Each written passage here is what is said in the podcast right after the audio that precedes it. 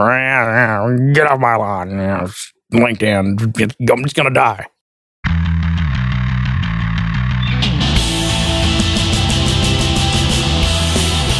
Oh, I need to apologize for being absent. I've been between the holidays and this. I'm in a total work crunch this week. I've been not on Slack at all.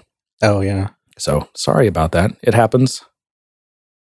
I will surface. I'm surfacing now to record this. So that's at least one bright spot, I guess, if you consider that a bright spot. But well, I didn't put the word out that we were recording, so. Have we gotten any unsolicited questions or topics at our email address, which is what? Info at gooddaysirpodcast.com. Not at the email. We need to keep promoting that. We just need we need regular contributions to that. Send in your questions. I mean, people have got to have questions about all kinds of stuff. And not that we have great answers, but we'll try and we'll make fools of ourselves, but that's part of the fun of it, right? Oh, so you're encouraging questions to trump us. Absolutely. Anyway, yeah, I'll try to, after this week, I think I will rejoin the living. You know, someone pointed this out to me, that I think I'm going to have to convert my piddly soul certification, which is the developer cert, to the app builder. So I'm going to become an app builder. Why are you going to become an app builder? Isn't the developer cert going away? And you have to get something else. And there's supposedly, I didn't even know this. Someone told me. I don't read these emails from Salesforce University. But apparently there's a conversion exam, which is smaller than the normal one, that you can convert from developer to app builder. Oh, I didn't hear about that. Or maybe it's platform builder or something. I don't know what it's. One of these builder things. I wasn't aware of a conversion exam. I just thought you'd have to just take it. I don't know. I think there is. It's something like, instead of 60 questions, it's only 20. Why? Is that because people are like, well, I don't really want to go through that mess again? I think it's Salesforce more saying we don't need to put you through that mess again. You are already at a baseline of certification. We just need to quiz you on some of this other new stuff or something. Then it would be to platform builder, not maybe to, that's what it is. To app builder, not platform developer. I don't even know what any of these things mean. I don't know what an app is. I don't know what app builder means. I don't know what platform means. I don't know what platform builder means. I don't know what clouds mean. I don't know. Do you know what the internet is? I don't know what Salesforce One means. I don't know what Lightning means. I don't know what any of this crap means. Bots, AI. What else do we got? They got completely misnomered. Salesforce really should publish a compendium that they constantly update with their evolving definitions for words that they are co-opting. That would cut into their revenue, man. How so? Because that'd be like a full-time job for like a team of 100. True. Cut another. It cut them. It cut steal from their marketing budget. Right. So I have a little bit of follow-up, and it's the monitor thing. So we talked about my new monitor that you got me for Christmas. Well, we learned a few things about it, right? We learned that it was that it's not Thunderbolt. The 4K is not Thunderbolt. Right. So this is the new LG UltraFine 4K, which is they were made famous by Apple's last whatever event that was, where they used them on stage. The 4K and the 5K, I think. Yeah, they had. So this is the 4K. Yeah, it's not Thunderbolt. It's USB 3. Right. But still, the only. Oh, you're right, and that's why. So Apple currently has, I think, a grand total of two computers that can drive this monitor. The new MacBook Pro 2016 and the MacBook One, the most recent MacBook One. Right. And I don't know if those are the only ones that have USB-C, which is running USB 3 or 3.1. I think so. This is all so confusing. The fact that so many different things are going to use the same connector, I say so many, I mean, it's like it's USB and it's Thunderbolt. They use the same USB-C connector. But when you talk about USB-C, I mean, the problem is in people's heads, they'll say USB-C, but what they really mean is USB 3, or they might be meaning Thunderbolt 3, right? It's like, what do you mean? I mean, what we have to try to remember is USB-C is just the connector. Different thing. It's like it's a road. But on this road, you know, cars can drive, motorcycles can drive, and trucks can drive. Which one are you, you know, you have to be, it's confusing. But anyway. And then, yeah, the 5K is only, I think the only computer that Apple has that will drive that is the MacBook Pro 2016. That's it. Because that requires Thunderbolt 3. That's Thunderbolt 3. Yeah. Of course, hopefully, they'll be quickly upgrading the existing Mac line to Thunderbolt 3.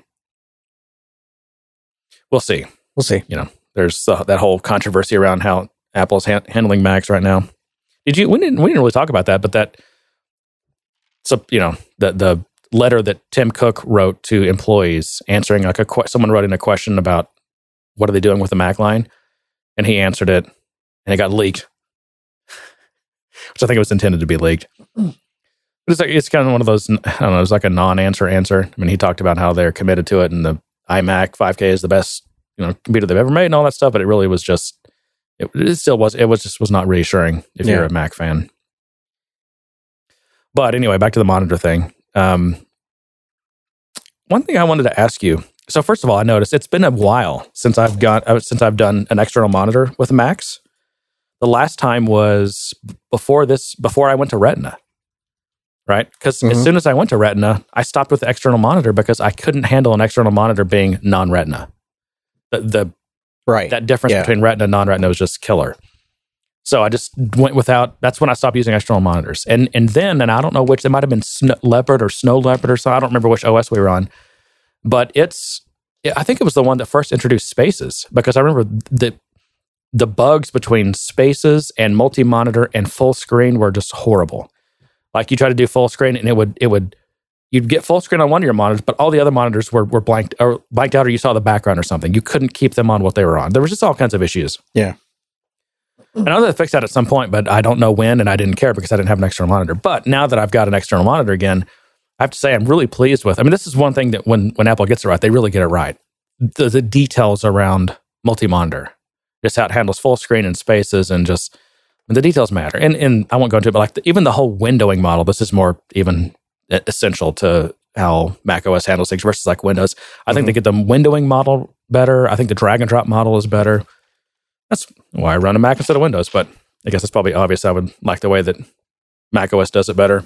Yeah, you're coming off as a little bit of a fanboy right now.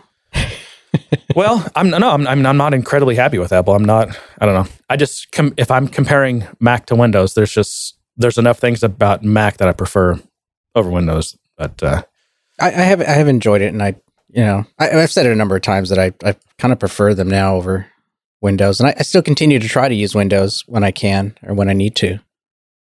And for all I know, I mean, the multi-monitor support in Windows has gotten way better, but last time I saw it was not. But that's been a while. But one thing I would like to do that I don't think their multi-monitor model supports is I would like to have my dock on the side of this screen, and no, not the dock. Yeah, I'd like to have the dock on the side of this screen. But I would like to have the command tabbing app switching, heads up thing on this screen, on a different screen. Oh yeah, and I don't think that's possible. It might not be. They all want to be on. Well, the app switcher dialog is always on the same screen that the dock's on. Yeah, because I like to have my dock on the side, so I want it docked way over here. I don't like looking at the dock that much, but I also don't like it being invisible where it's hidden. Yeah. I mean, that's just a minor nit, but that was one question. But overall, screen quality, resolution, so all that kind of stuff. Screen, yeah. I mean, it's great. The color temperature is a little different, and it's not. I don't know. I look at it right now; it looks pretty similar. But there's certain times when I think I notice the color temperature being different, and that's one thing we talked about with this MacBook Pro 2016 is that I felt like the color temperature was much different than the MacBook Pros before this. Yeah, I think it is. I don't know if that's just me or what, but. Another thing I've noticed, and I think this is a bug, so I'll have my external monitor as like the main monitor that has the dock, and sometimes like if these things go to sleep, I'll come back after lunch, something, turn it back on, my dock has moved back to my laptop screen, and the only way that I know of to get it back is to move it to the side or somewhere other than the bottom, and then move it back to the bottom, and then it goes back to my external monitor screen. You should be able to mouse over to your external screen and just put your mouse on the bottom, and it should just bring it over. What? It's kind of weird. Like if you, because I'm going to try it right now. There's only one way to move the dock nowadays. You could drag it. Watch. I'll show you. Watch. Okay. So I can't really see what you're doing. Oh, I'm going to show you because I'm using my faux second monitor. This makes it so it's there. Excellent podcast material. Everyone, look at John's screen. Yeah. Okay. So it's on my computer now. All I'm doing is coming over here with my mouse and just dropping down, and it shows up. Oh, you're hiding docks, right? No. Okay. Let me try this. You just put your mouse and drop it down, let it sit there, and it'll move the dock. Wow. Oh, John, that's the second thing you've taught me this week, which reminds me, I need to make sure I talk about the other thing you taught me this week. That is amazing. And see, God, that's such a nice feature. That's a great feature. Now it is, because I use it all the time. Now, maybe I'm a moron that I couldn't discover that feature by myself, but that's great. I'm glad I could help. I'm done. Yeah, mic drop. Exactly. Going home. And then my next question was how to arrange/use two monitors. Oh, okay. I know what I meant by this. So it's just the idea that, okay, I have this one, big 21.5-inch monitor. That's like obviously the main one. It's the external one, but I still have my laptop screen. Mm-hmm. So how do you work? How should a person work? Do you just close the laptop and operate in clamshell mode? Or, you can keep the laptop open and keep your of course it's off to the side, so you'd want to keep your less frequently used things over there. Yeah. Because you're not breaking your neck all day. Yeah. Looking over to the side. And I haven't really figured out what I want to do. I kind of like having the laptop screen over to the side, and I'll keep my instant message stuff over there. Yeah. I can see it if something pops in, but otherwise I'm not. I'm not really typing instant messages all day like I'm coding or something. So It's not that big of a deal to look over once in a while.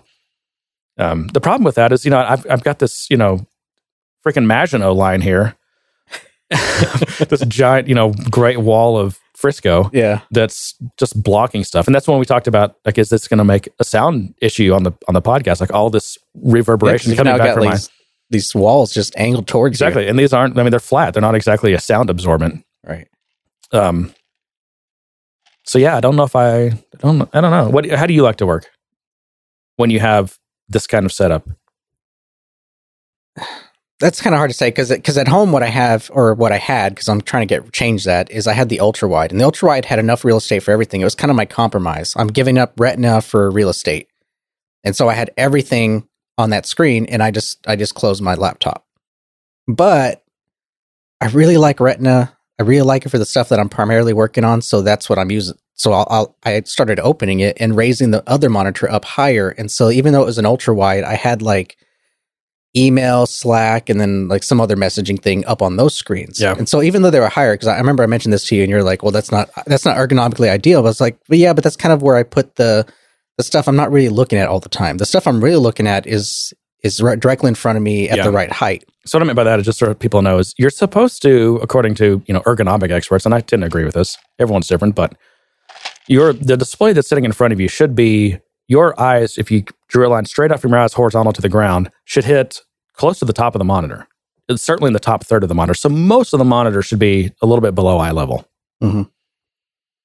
Because if it's higher than that, and a lot of people do that. I notice this. The biggest mistake I see all the time is people with their televisions at home and in their family room or in their media room. Oh, they put it over the fireplace. Yeah, and it's just too high. And I'm just halfway through a movie, I'm like, wow, my back is broken and my neck hurts. What's going on? Oh yeah, their TV's way too high. I know, but I have you noticed the TV placement at my house? Yeah, but you've got a dedicated spot for it. I made that, those bookshelves, or the shelving at the bottom. Uh-huh. I had that custom built for that TV, so that when the TV sat on those, it's at the perfect height. It puts the TV at the perfect height. When you're sitting next time, you're sitting on the couch at my house and you're looking at the TV, but notice your eyes are going to hit about at the top third down from the top of the TV, or basically right in the middle. And that's just that's. And a similar mistake people make is also having their main center channel speaker really high or low off to the side. Ideally, the sound would be coming from behind, right in the middle of the screen. That's why a lot of movie theaters, they have the screen is sound passes through it. So you've got your main center channels behind the screen. Oh, that's the way the iMac screens. Tangent. Yeah. Tangent. Well, we're not already on a tangent. This whole thing has been a tangent so far. Wait, John, wait. Salesforce. Okay, go ahead. Okay. So I saw that, CES is going on this week, so we're going to get a flood of just tech news and everything and gadgets and all that kind of stuff. But one of them I saw was from LG, and they actually, I don't want to use, ding me for using the word actually. Okay. What they did is they used... another one. There's another one that I think you and I both do, but I can't remember what it is, but I'm going to remember it. I'll let you know when I think of it. So? No, it's not so. I think you would even notice that if you're doing it. Anyway, go ahead. Anyways, What they did is they turned the front panel of the screen into a speaker. So you've seen how we've had surfaces get turned into speakers with some kind of vibration technology or whatever. Yep. They actually have or built, and I'm not sure if this is going to be production ready or if this is just a prototype they put out, but they created a screen. It's a very thin, high resolution screen, and the speakers, the audio is actually coming from the screen. So you're getting audio directly from the screen. That's interesting, although I can't imagine it's got to be a compromise in sound quality, you know. Well, it depends on what it's trying to carry. If used in conjunction with a soundbar or with, you know, of course, some kind of bass, speaker, right? It could be pretty good because then you're getting, you know, what I guess we'd say high end frequency sounds directly from the screen. So you're getting that, and then maybe you have some, I don't know, some surround sound or even just a sound bar, which tends to be pretty good at that. Here's what that says, because usually combo products of any kind, like, you know, shampoo plus conditioner, it's a horrible shampoo and it's a horrible conditioner. Don't use those. Like, usually combining things, it's a massive compromise. True. The El Camino, come on. Isn't there some El Camino thing? You know what an El Camino is, right? Yeah. Okay. Oh, yeah. It's the car/truck from like the 70s or 80s. Remember those? Oh, yeah, it's El Camino. The front is a car, the back is a truck. It's horrible. The front is where you do one thing, the back is where you do something. Oh, you're thinking of like a mullet, right? Party in the front, or business in the front, party in the back. No, there's some kind of saying that gets vulgar when it comes to it. Let's not go there.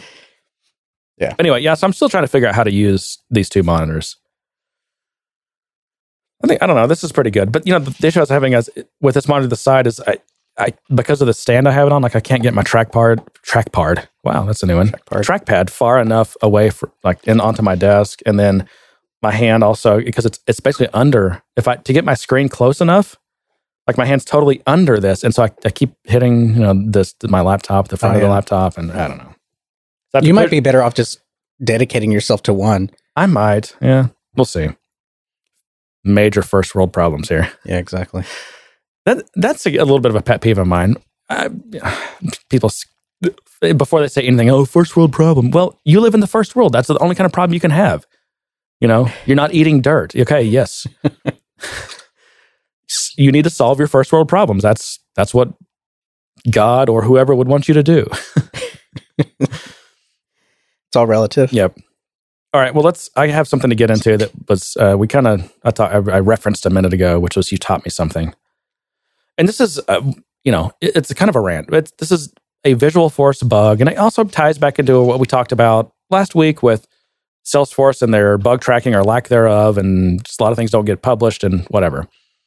But I found a couple of blog posts about this that have been around since like 2009 or 2008, so I know this is basically, and I believe this has been around since Visualforce was ever created, and it's never been fixed. So it's when you use the Visualforce component, the param component, that lets you, you can use it in conjunction with, buttons, links, input text, all kinds of stuff, right? You can have it send a parameter when it posts back to the Visualforce controller. Sorry, output text. And there's just so many situations where, well, that's basically, that thing is highly broken. And there's all kinds of different scenarios in which it's broken. One of the more infamous ones is with the command button.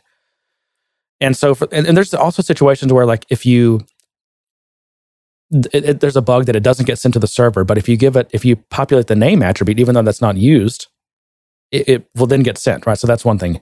But the problem I was having was, so I'm using this assign to, right, attribute of param, which assigns a value to a controller property. Is that right? Am I saying the right words here? Yeah. But the problem is the setter is not being called. That property setter is not being called. The property's not getting set. Right. So the workaround, and I don't have the links, but I believe, let's see who it was. So I think Jeff Douglas was one of the blogs. I'll try to find these, put them in the show notes. But then he referenced an earlier blog post from Wes Nolte, which is from like 2008. But but Jeff's workaround, which kind of worked for me, I thought, was to add a re-render attribute, and just I think you can re-render as long as you re-render something. I don't even think it matters what it is. He used a page block in his example, like a hidden page block used for nothing, but I think you can use it anything. That works. Unless, what was my situation? You needed to redirect. Yes. So my action method that was being called as a part of this command button was returning a non-null page reference. Mm-hmm. So I was redirecting to it, and that, which normally is a totally fine thing. You can have an action method that returns null, in which case it just stays on the screen. You can re-render stuff. That's all cool. That action method could also, even if it's being used in a re-render context, if that action method returns a page reference, that re-render won't happen. You'll get a different Visualforce page, which is great. That's the way it's supposed to work. But that's another scenario where this param will not work. It actually breaks the page reference return. Nothing gets re-rendered, and it doesn't send you to your new page. So I wanted to give you credit for this. This is the first thing you taught me this week, and it's not like I didn't know this, or I don't think I'd done this. I just hadn't thought about it doing it this way. So the context here is I'm looping through. I'm using like an Apex repeat, right? A repeater, and I'm looping through some list. And for each of those, each iteration of the list, I've got a command button. And when you click that command button, it needs to pass in an ID of the thing you're looping through, right? Of I don't even remember what these were. Let's say they were counts. The ID of the count, so I know which count you want to, the command button should do something with. And you said, well, why don't you, instead of looping through accounts directly, loop through like an account wrapper and have a method on that that returns a page reference. Right. So that becomes an action method. And I always, I kind of just think of, okay, action methods go directly on controllers, right? Controllers, action methods. Mm-hmm. But there's nothing to stop some other thing some other action method that's on some other controller property, or a controller property that's a list, that the list of things, and those things can return action methods. So basically, as it's looping through, the action method is on this wrapper class now, and when you call it, it returns. It's almost like a closure, because it's like a JavaScript closure, any kind of closure. It knows the instance of the thing it's associated with, right? And so it returns. What does it do? You can have it do something, and it knows that account ID in this case, because it's instantiated with an account ID to a specific account, right? And yeah, that was a workaround that worked. So thank you for that, because I don't know what I would. I was out of options. Like I went from one bug, and my workaround for that bounced me up into another bug. And again, these are bugs that have been around since day one, and this is just like I don't know. This is just. And I don't know. I don't know what to chalk that up to.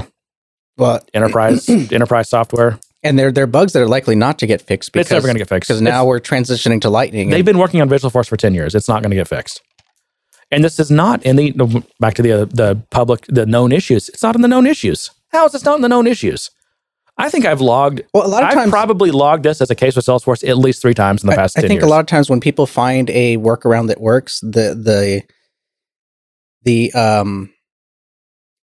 amount of requests go down. So someone like you came across the issue and Googled and said, well, here's what I'm trying to do. And someone said, oh, we'll just do this instead. And that's what they did. So they never reported a bug. So the feedback mechanism gets broken. And that's kind of what's kind of hard about when you figure a workaround for something, is you kind of don't report it because you've already solved your problem. You've moved on.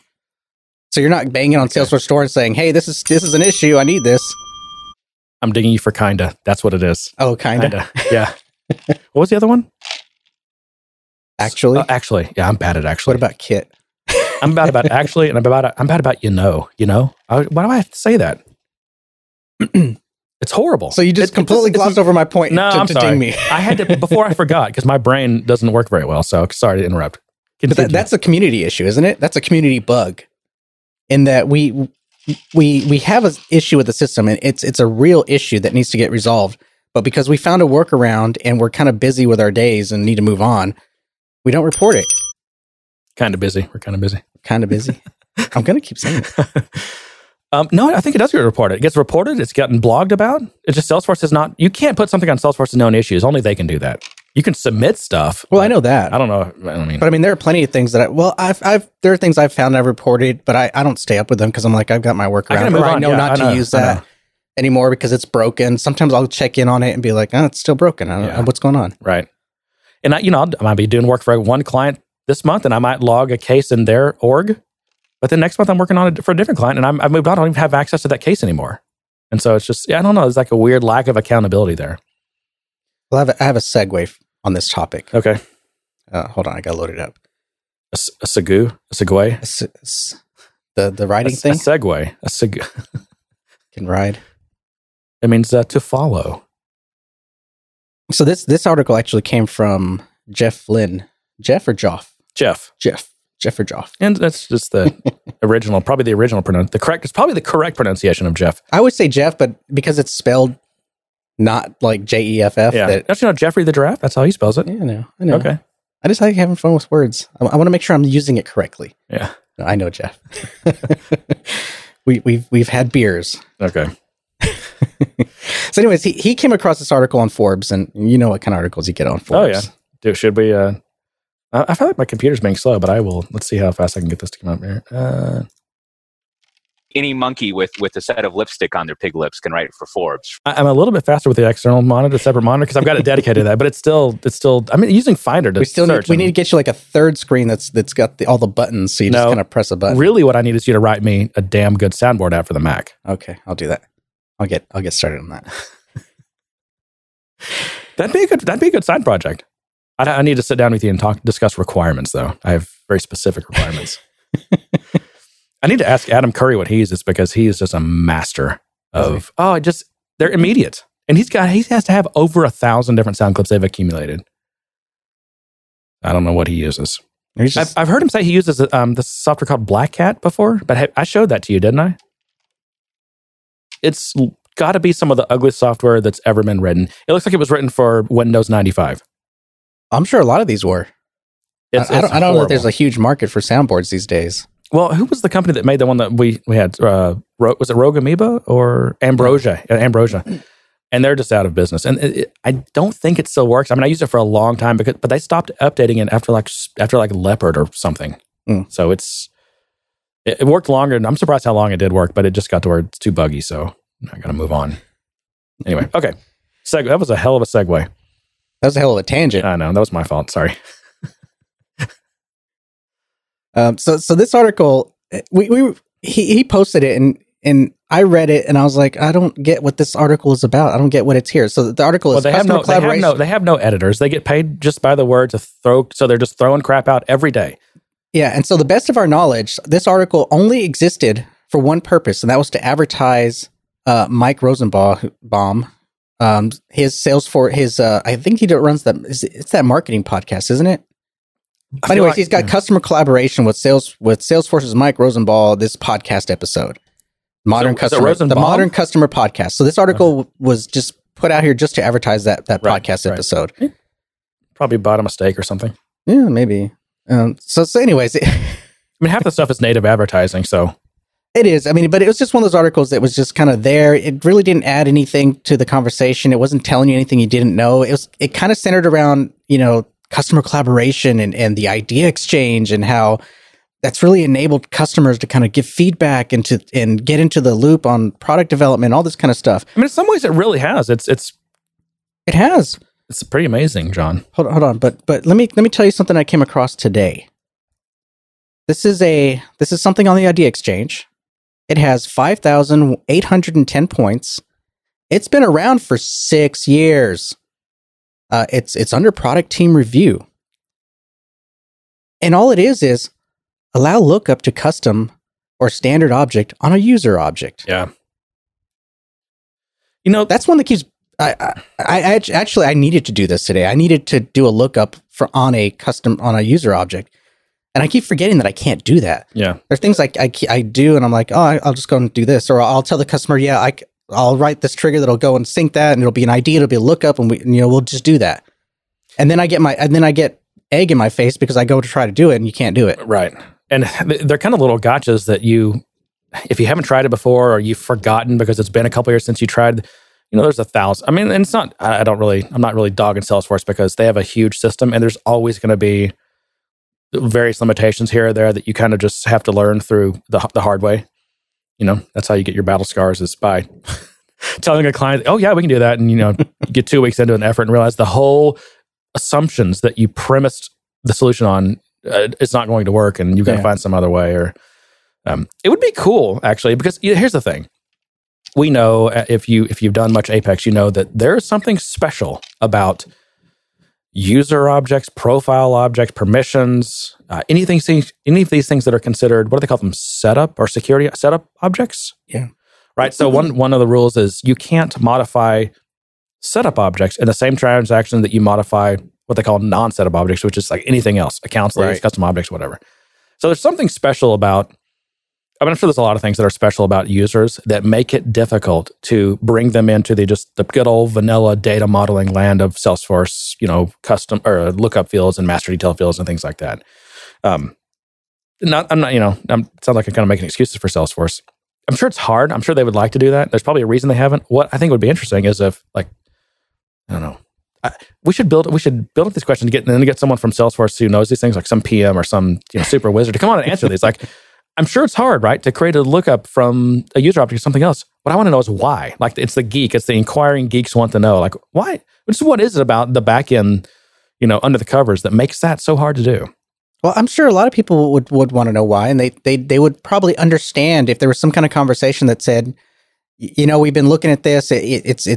It's kind of really difficult because it impacts security a certain way or something along those lines. But this has been around for 6 years. But that doesn't mean that it's just because it's been around for a long time doesn't mean it's any easier to solve now or that it should be solved or that Salesforce even wants to solve it. Okay, Salesforce wants to be a customer company. Why isn't there some kind of feedback mechanism that says, the product team says that this is kind of really difficult. It's not really on our roadmap. Maybe there is in the comments somewhere, but I'm not going to scroll through 6 years of comments. The earliest one, by the way, is 2 days ago. Someone again asked for this. Well, I don't know. Like I said, I'm obviously not a Salesforce apologist. And I think there's much bigger sins against the ethics of a customer company than this. The thing is Salesforce, they accept submissions for ideas from anyone and everyone.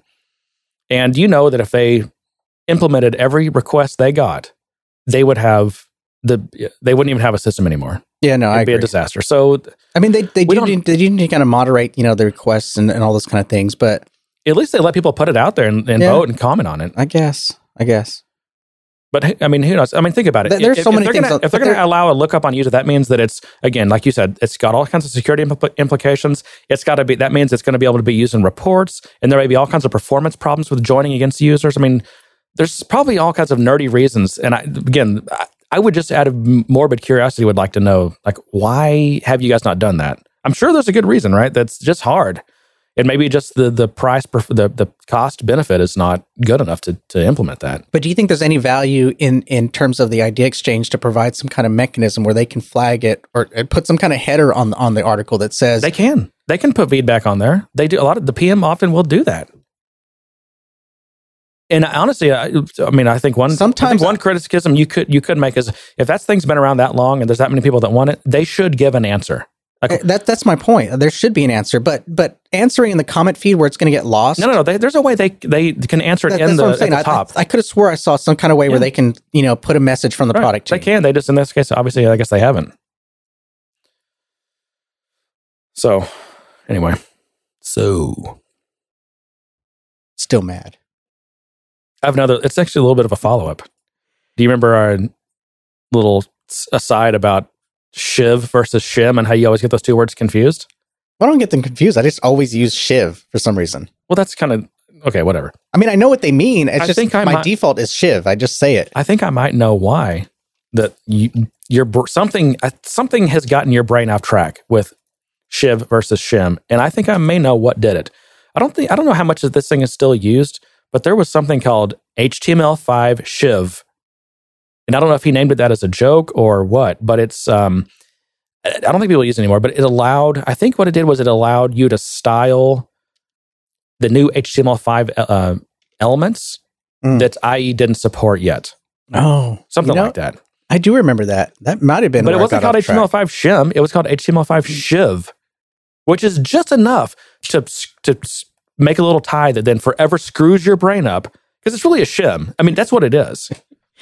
But for some reason, he called it shiv, and now your brain is forever going to be confused on those two words. They're going to be aliased, and there's always going to be those question marks. Oh shit, which one is it? That's entirely possible. You might have hit the nail on the head with that one. Yeah, because I do remember that. So I have an Apple thing. They released some numbers on their App Store, which I want to talk about, and then kind of talk about AppExchange and what that might mean. But I also have a thing on LinkedIn and Microsoft, which kind of is Salesforce-y. What should we end on, or what should I do first? I guess we'll end on the Microsoft thing. I think I have a few things on that as well. All right, well, let's do that. Let's do the App Store. Yeah, let's do the App Store. because these numbers are just always mind-blowing. So I always like to look at them. Always amusing when they come out. But Apple's App Store, they just announced their, I guess this was for 2016, their revenues were $28.5 billion just in App Store. Oh, they're going downhill. Yeah. Doom and gloom. Yeah, it's death, or what's it called? Death Watch, I guess. Yeah. And Apple collected, their cut, which is 30%, is $8.5 billion. So $8.5 billion in profit from that App Store. Well, their retail stores also had, and the funny thing had a record number this season. Did they? I didn't see those numbers. Like New Year's, they had like a record number in terms of sales on New Year's. But the funny thing is that $8.5 billion in profit from App Store is a drop in the bucket. Yeah, I don't say that's a drop in the bucket. Their revenue, their profit last year was what, 47 billion or something like that. So I don't know. That's like 20%, right? That's actually a pretty good piece. Anyway. Their App Store grew, guess what percentage growth it had in 2016 over 2015? I don't know, 10%. 40%. Wow. I know. That's hard to believe with every freaking tech blog out there screaming loudly the doom and gloom of Apple. Microsoft is eating their lunch. They've turned their back on their customers. No one's buying an iPhone 7 except everyone's buying an iPhone 7. No one's buying Apple products except everyone's buying Apple products. Yeah. No one's buying the new MacBook Pro with the touch bar, that stupid thing. Except people are buying everything. That's because of pent-up demand. That's all it was. Have you played the new Super Mario Run for iOS? And I uninstalled it. Really? Yeah. Why? It was frustrating. Really? It wasn't fun enough for me to keep playing it. I got through the levels and got to Princess Peach. Is that her name? Yeah. That's right, Peach. Yeah. Peach. And but I started playing so they have a mode where you play other players, but not really the other players. You play the shadow of the other player. So whatever their level. Yeah. Mm-hmm. And that was frustrating as hell because I don't know how it's scored. I think you're supposed to collect coins and beat them by coins. But I thought it was a race, so I was beating them. Oh, time-wise. Right. Time-wise, or at least lengthwise. It's not really timed, but I beat them in terms of travel time, the distance and the amount that I've traveled, and I'm like way ahead of them on the chart. But I still lose. Like they do this thing where they like raise the flag and the crowd cheers. So you're mad because you didn't understand the rules, so you uninstalled it. It was just too frustrating. I was like, I'm not really enjoying this. So how do you think? What do you think of the quality of the game? Was it well done? Well done? You know? I thought it was well done for a continuous run single input game. It was pretty well done. I mean, I had all the nostalgia that I wanted out of it. What do you think of the simplified model of it runs for you? Well, I guess for what it was great, and it had the right nostalgia and things like that. My kids love it; they still play it. Yeah. But for me, once the nostalgia was over and I got over the fact that it's Mario and I'm seeing all the things that I used to love, I was done with it. Yep. I was like, this is not enough for me to keep playing, so I'm going to uninstall it. Well, popping the stack, Super Mario Run generated more than 40 million downloads in the first 4 days. I believe it. I mean, there was even like a downloads. There was some kind of like notification thing you could do, so you could say, notify me when this is available. Yeah. Subscription billings for things like Netflix and Tinder. I didn't know you could even pay for Tinder. I've never used Tinder. I've been married since it's been out. So such a liar. I know. No, seriously, I thought that was just like Snapchat. I thought it was free or something. You can't pay for Snapchat, can you? I don't pay anything for it. I don't think I do. So subscription billings increased 74% to 2.7 billion. Do you have any subscription apps? I do. Plex Pass, I think, is a subscription app. I pay through App Store. I don't know that I do. I used to do the magazine, but then I realized I wasn't reading it. I did do magazine. I did I think those were the only things I had, and then I got rid of them. Yeah. Let's see. The App Store represents a fraction of Apple's overall sales, which were $215 billion for its September 24th ending fiscal year. Crazy. They had roughly, 2.2 million apps. Or iOS, 2.2 million different apps. And in the history of the App Store, I think this is a relatively recent number, there have been over 200 billion downloads. App downloads, 200 billion. Apple has paid, since the App Store's inception, more than $60 billion to developers. That's a lot. Yeah. So it's well, that's what they paid because they keep what 30%. Yeah, they keep 30%. Yep. So I thought, well, obviously, the, you know, Salesforce AppExchange, not the same thing. You can't, you know, not apples and oranges. But I think proportion wise, like, has AppExchange been as successful for Salesforce as the App Store was for Apple? I think so. Well, it's hard. It's hard to tell because Salesforce really doesn't. Well, first of all, one thing is true, which is the AppExchange makes a small enough amount of money that they don't have to. They don't have to break it out. Right. Anytime a business hits a certain percentage of your business, you have to break it out in SEC rules. Right. And this is small enough that they just don't have to. So that's one thing we know. It may be okay, but it's not. You know, it's not setting the place on fire with sales. Well, I think in terms of creating native a ton of native, you know, really popular apps, I don't think it has been. But as a way to provide a mechanism for third-party apps to kind of integrate easily with Salesforce, I think it has been. I mean, because I think that's what we mostly see. They're paying their fee to say, yes, I integrate with Salesforce, and right. You can use it on professional, but it's our system running on our servers. It like OAuths to their other system or whatever. Yeah, there's a lot of those. But I think a lot of the native apps just, I mean, there are definitely, you know, successes out there, but I think a lot of them are just kind of, you know, the guys that kind of said, oh, I can write that, and they write it, and it's great for a single purpose, but not great for like the larger audience of Salesforce. I'm still, and I'm dealing with this week. I won't name any names, but continue to be surprised at the low quality of some of the big names of the AppExchange.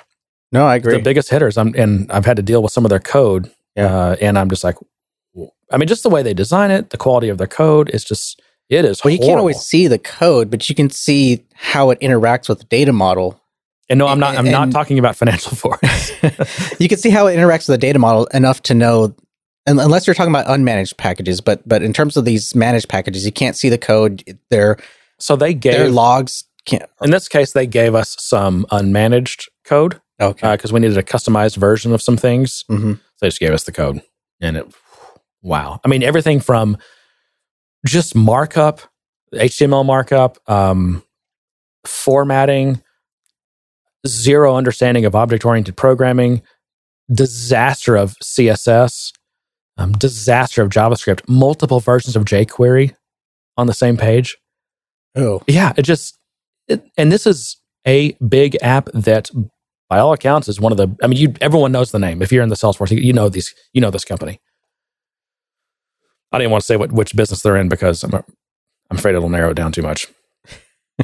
But I agree. I don't know if it's they started out at a certain point in time and then things just kind of got ugly over time just because they were continually adding features and there was really no time to go back and refactor things, or if it just started out that bad because they didn't really understand Salesforce. But I do see that quite often with a lot of these applications that they work, but they need to refactor quite a bit because there's either better ways to do something now, and I hope that they implemented that feature before this new better way was available. Yeah. I hope, or they're just that inexperienced and haven't been staying up to date to know they need to refactor that. Well, regardless of that, Salesforce creating new ways to do things, there's no excuse for the stuff I've been working with. Zero excuse. I mean, honestly, that whole whoever created that team should be fired, and they should be retrained in another line of work. Should they? The app is installed and someone's paying for it. I know. As much as we care about the quality of the code, someone bought that code and is using it. And I mean, there's other, like I've got a client that used a really popular app from one of these ISVs that always gets featured at Dreamforce. You know, everyone knows who they are. Very popular app. And this app was just, the only reason people use it, the only reason is because that you can get it from the AppExchange. You can, you know, install it one click or whatever it is. It's obviously tightly integrated with your Salesforce instance. Other than that, if take those benefits away, it is the worst user experience, worst implemented application of this type that you could find. So let's reframe this conversation then in terms of going back to, is the AppExchange successful? If it's not successful enough to warrant that there's enough money being funded into these applications that they can refactor, that they can hire better developers, that they can do this retooling of their system, is that a reflection of that? I think we're talking about just separate things here, really. I think one point that we're kind of making here, or at least exposing, is that you can have a pretty crappy app and actually make a pretty good amount of money on the AppExchange. So from that perspective, it's kind of successful. Or at least I think some of these ISVs for the longest time on the Apple Store, that was true as well. You can make a crappy app, you can make a crappy clone and make quite a bit of money. Well, and Apple's paying out 20-something, or no, they paid out about 20, last year they paid out $20 billion from the App Store to the developers. Now, how is that distributed? You know, there's a lot of apps that make no money, right? Same thing for AppExchange. I mean, there's going to be a ton of apps. I mean, probably the bottom 50% makes zero money whatsoever. I mean, I think half or more than half of the apps on AppExchange are free. Well, they are, but they have in-app purchases, especially when it comes to gaming. On the AppExchange? No, I'm talking about the AppExchange. I'm sorry. Talking about the App Store. No, the App Store is a different beast in that there's this concept of gaming with in-app purchases, which is just ruining the game industry in general, in my terms. Well, buy the paid version then. They're not designed that way. I know. It's free, and then you have to buy certain things to continue. It's designed that way because people don't want to pay, you know, they have a $1,000 phone, but they don't want to pay $3 for a game. They make more money off the in-app purchases. They make more money off of selling you 100 virtual tokens for $1, and you do it often enough, and before you know it, you spent $30 with them for a game that you thought was free. Right. I do think there's that psychology of, particularly iOS, of just you shouldn't have to pay, and if you should have to pay, it's like anything over 99 cents is considered, whoa, that's too much. I mean, a hamburger from Whataburger costs $6 nowadays, but people won't. You know, if it's over 99 cents, that's just that's too much. No, I know. It's psychology. It's the race to the bottom. I mean, this has been documented and talked about ad nauseum over the past few years. How it's really gotten to the bottom of the barrel situation. Of course, there's standout apps that break all these rules that do really well. Yeah, and I think the same thing for AppExchange. It's just it's the way. I don't know what kind of distribution that would be. I should look that up. But you clearly have a few that do really, really well. Like, what are the ones in the AppExchange that probably do really well? Financial Force, Rollup Helper, Conga. I think Dupe Catcher. I think all this free advertising we're doing. There was a Dupe Catcher before it became native, right, or something like that. I don't know. Or something like that. I think there's a million dupe things. Yeah. Any of those the e-signing stuff? Oh yeah, those were big. So there's a lot of them. I think they probably do really well, and it makes a lot of sense. The document merge creation. Is that Conga? Conga's one of them. Yeah. So I think there's a lot of probably success stories. We don't know what any of the numbers are. Well, there are some numbers, and I had to go back to not the most recent articles. That some of these were, I think, from 2015 numbers, but. At some point, Salesforce should have gone on YouTube and looked up some Dreamforce sessions because they always tout the numbers. Well, I remember when Salesforce hit 2 million installs. That was a big thing to them. And the most recent thing I found was 3.5 million app installs. I mean, that could be up to 5 million now because I think this is from about 6 months ago. You know, so that's in the Salesforce space. Okay, so they're talking about 4 or 5 million installs total, and just Apple has had on iOS 200 billion installs.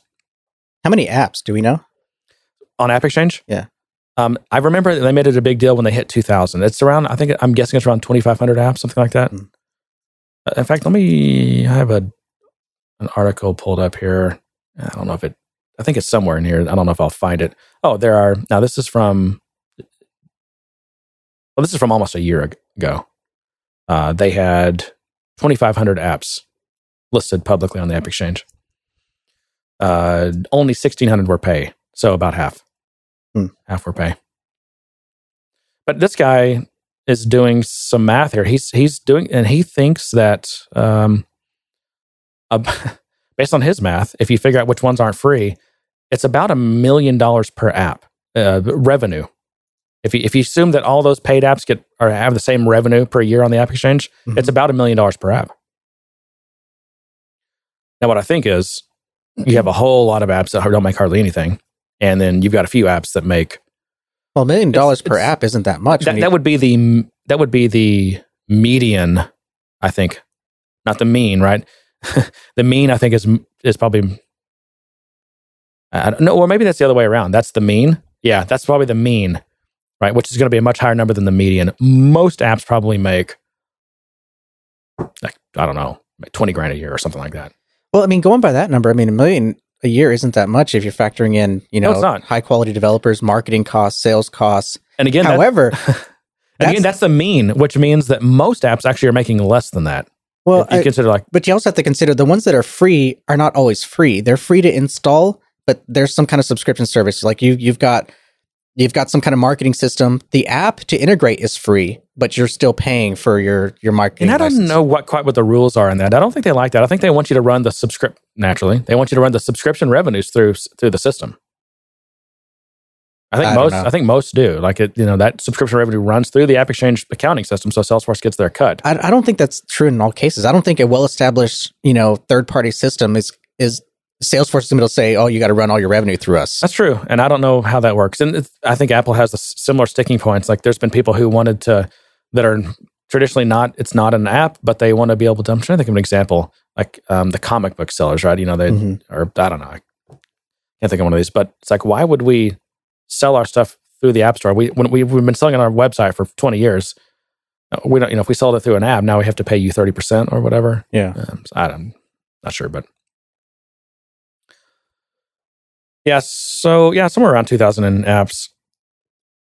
In 2015, there was 1.5 billion of license revenue generated via the AppExchange. License revenue for the AppExchange or license revenue for Salesforce? For AppExchange. So Salesforce's cut of that, which I think is 25% now. It's gone up. I know that they've, again, when we were talking about is the deal always changes, and Salesforce is always going to change in their favor. Their cut just keeps going up. I think it's 25% now. So 1.5 times 25, so 375 million. Of course, they also upped the, what does it cost you on AppExchange? The certification fee or whatever, and that $2,500 for a paid app? I thought it was $5,000. Maybe it is. I know it used to be like a couple hundred, or then it went up to maybe $2,500, then up to $5,000. I don't know what it is. Yeah, I want to say last time I was involved, it was like $5,000. Some kind of 4-digit number. Who knows what it is now, because that was a few years ago. So anyway, I don't know. I think AppExchange I think it's a great selling tool because Salesforce can say, "Hey, look, all these great apps," even though I don't know, a lot of them are are not good specimen compared to their broader market competitors. Whether it's I won't pick on anything here, but whether it's document generation, credit card processing, project management software, none of the things that are on the AppExchange to me are particularly impressive compared to things that compete on the general market. No, but it's good for them because they get, I mean, what they really care about is selling the license, the Salesforce license. Right. Oh, yeah. And anything that kind of keeps people coming back or staying with Salesforce is going to, I mean, same with Apple. I mean, they're selling their phones and everything, but the App Store is a big, you know, having a great App Store keeps people on their phones. It keeps people coming back to it. Right. I know plenty of people, and this is just anecdotal, who their friends, family who have switched to like Samsung and gone to Android, and they didn't like the OS. It was kind of quirky. And then what they really didn't like was the apps, you know, the way they worked or how they, you know, even though a lot of them can do a lot more on the phones than you can do on Apple, they didn't like the quality. They didn't like, you know, the amount of bad apps ratio to good apps. So it was hard for them to find a good quality app and things like that. So they just ended up going back to Apple. So how does that relate? So what? It relates in the fact that, you know, having a good app store, you know, can help you grow your platform, can help people buying your devices. In the case of Apple, you know, they want you to buy the phones. They want you to buy their hardware. I think the app store, you know, being as successful as it is, people keep buying the phones. I think the app ecosystem is a huge draw for iOS, much more so than Salesforce's app exchanges for Salesforce.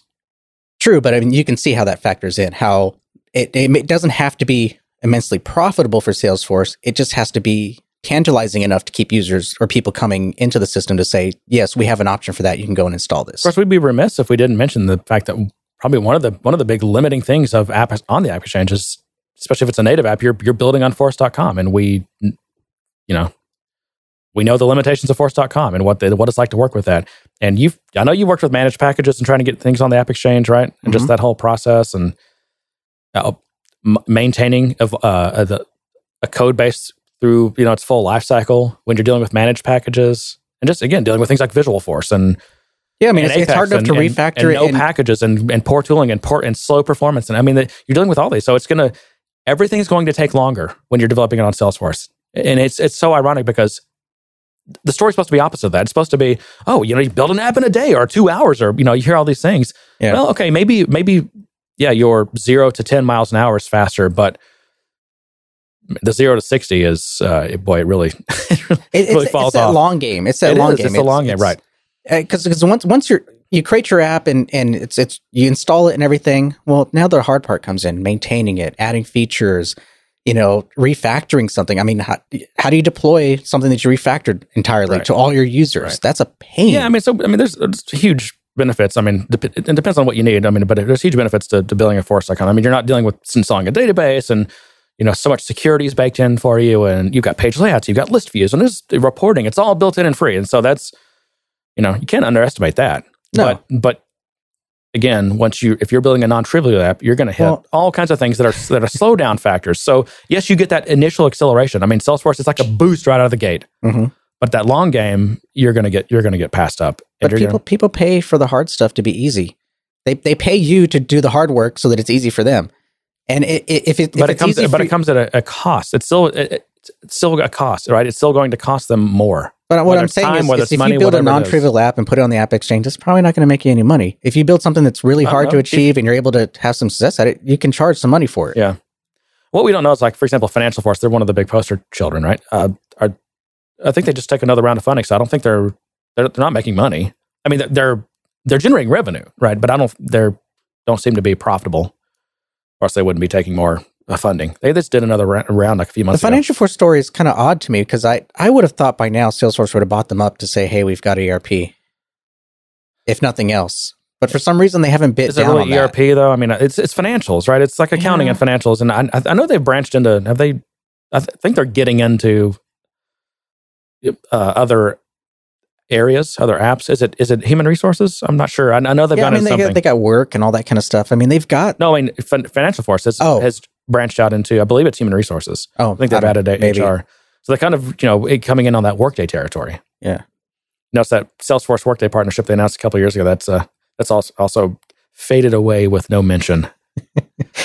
Well, Salesforce is a part owner of Financial Force. So I'm sure there's that. I'm sure there's money there. It just seems odd that they haven't kind of folded it in yet. It's just been there.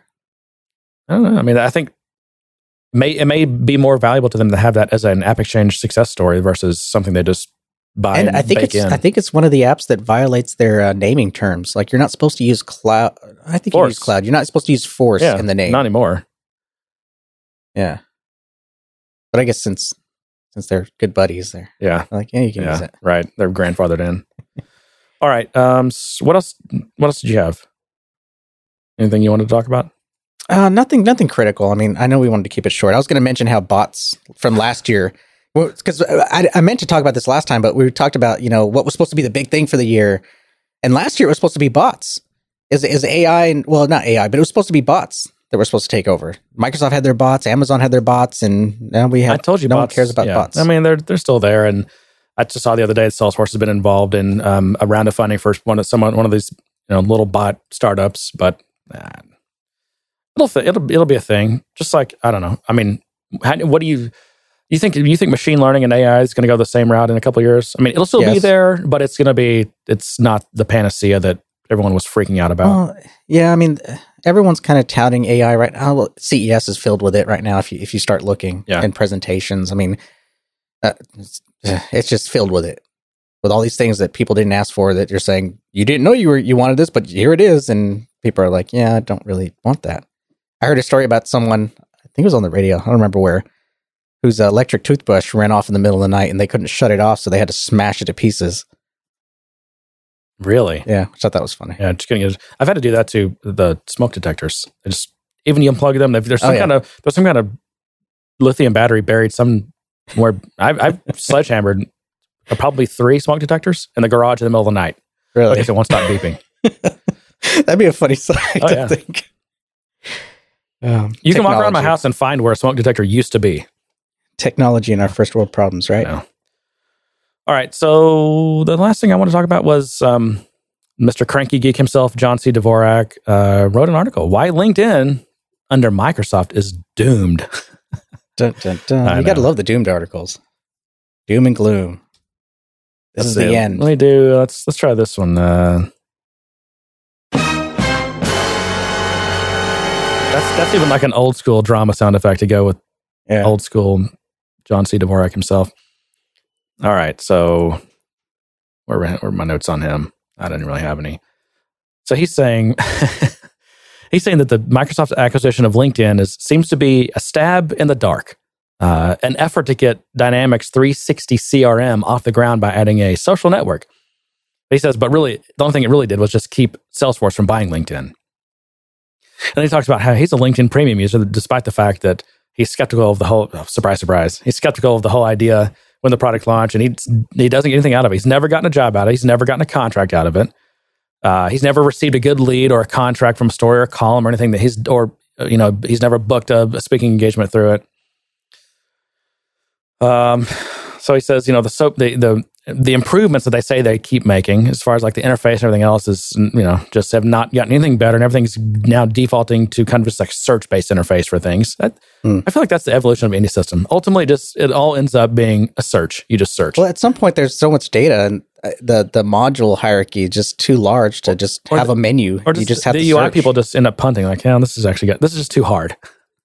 Well, what do you do? Do you have like a million tabs on your screen or a scrolling list of navigation? That's for the UI guys to figure out. I think search is a good answer. But he says, you know, that Microsoft's not going to do anything with LinkedIn. Just look at what they did with Nokia or Web TV. That's kind of a stretch. Even despite Satya Nadella being at the helm, is that the problem is not, it's not the bosses. It's not. It's corporate culture there. Microsoft is genetically incapable of doing anything good with a big acquisition. Well, he's comparing the hardware division to the software division. Who's to say that, you know, they're not a little bit smarter with their software than they are their hardware? I think Microsoft is much better at software than they are at hardware. They have not been able to prove any kind of strength in hardware.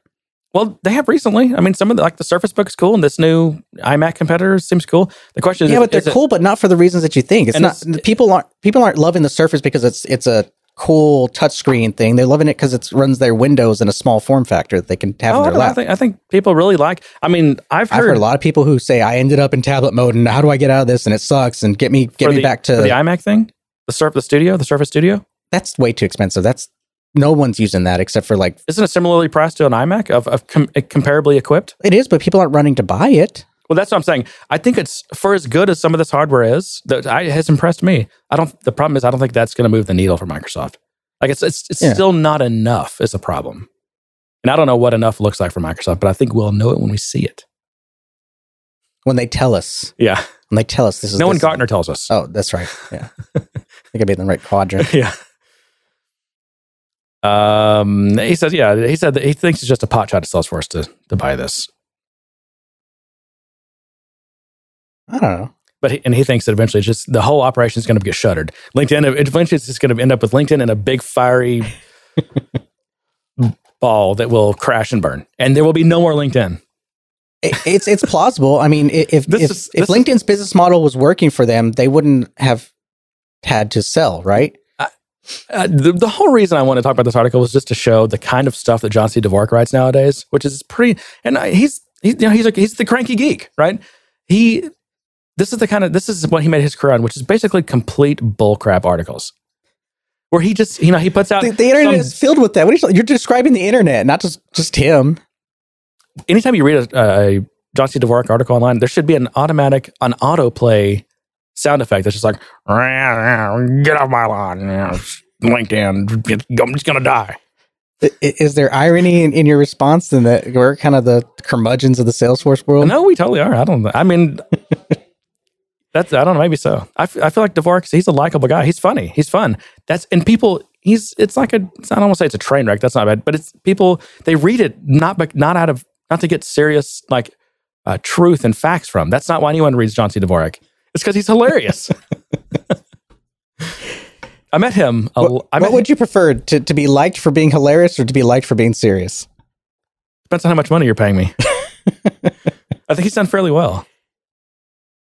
Yeah. I met him in like 99 in Boca Raton at a...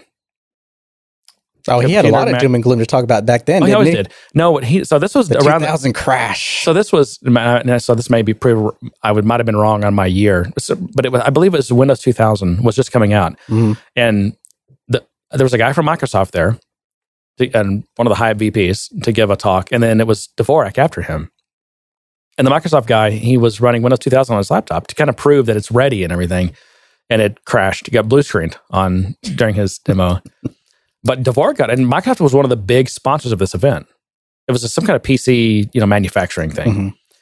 Mm-hmm. And then Dvorak gets up there, and he says, well, what do y'all want me to talk about? He had nothing prepared, but he can do that, and he's awesome at it.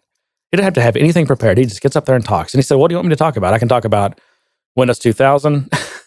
I could, whatever. But I think he ended up getting up there, and for quite a bit of time, just completely dogging on Microsoft. And it really pissed off Microsoft because they were like the platinum sponsor of that event. But that's him. And you have to know and I also, so I got to talk to, I went up and found him after the thing and just talked to him for a little bit. And I also met him. Did you go with me? It was, I went to the big annual, what did Oracle just buy? NetSuite. I went to their Dreamforce. No, I never went to any other conferences, no. I'm trying to think of why I went to that. I might have been in town or something. You might have been in training at the same time and maybe popped over. But you went to training before I did, and then there was nothing going on except an earthquake when I was there. Yeah. But no, they brought him to speak there, too. And it wasn't as entertaining. But same thing, he was like unprepared. He had like sound effects and funny images and stuff. But he can just make that work. Hmm. It really wasn't related to anything of any reason why we were there. Well, now I see your role model. Yeah, exactly. Am I that? What's the opposite of apropos? Am I that off topic? Just discombobulated? Is that a good word or what? No, you're entertaining. Okay. Well, that's all I got. This is our version of keeping it short, an hour and 10 minutes. Yeah, because and you're not even done. You have more. You have topic. No, we can be done. We can be done.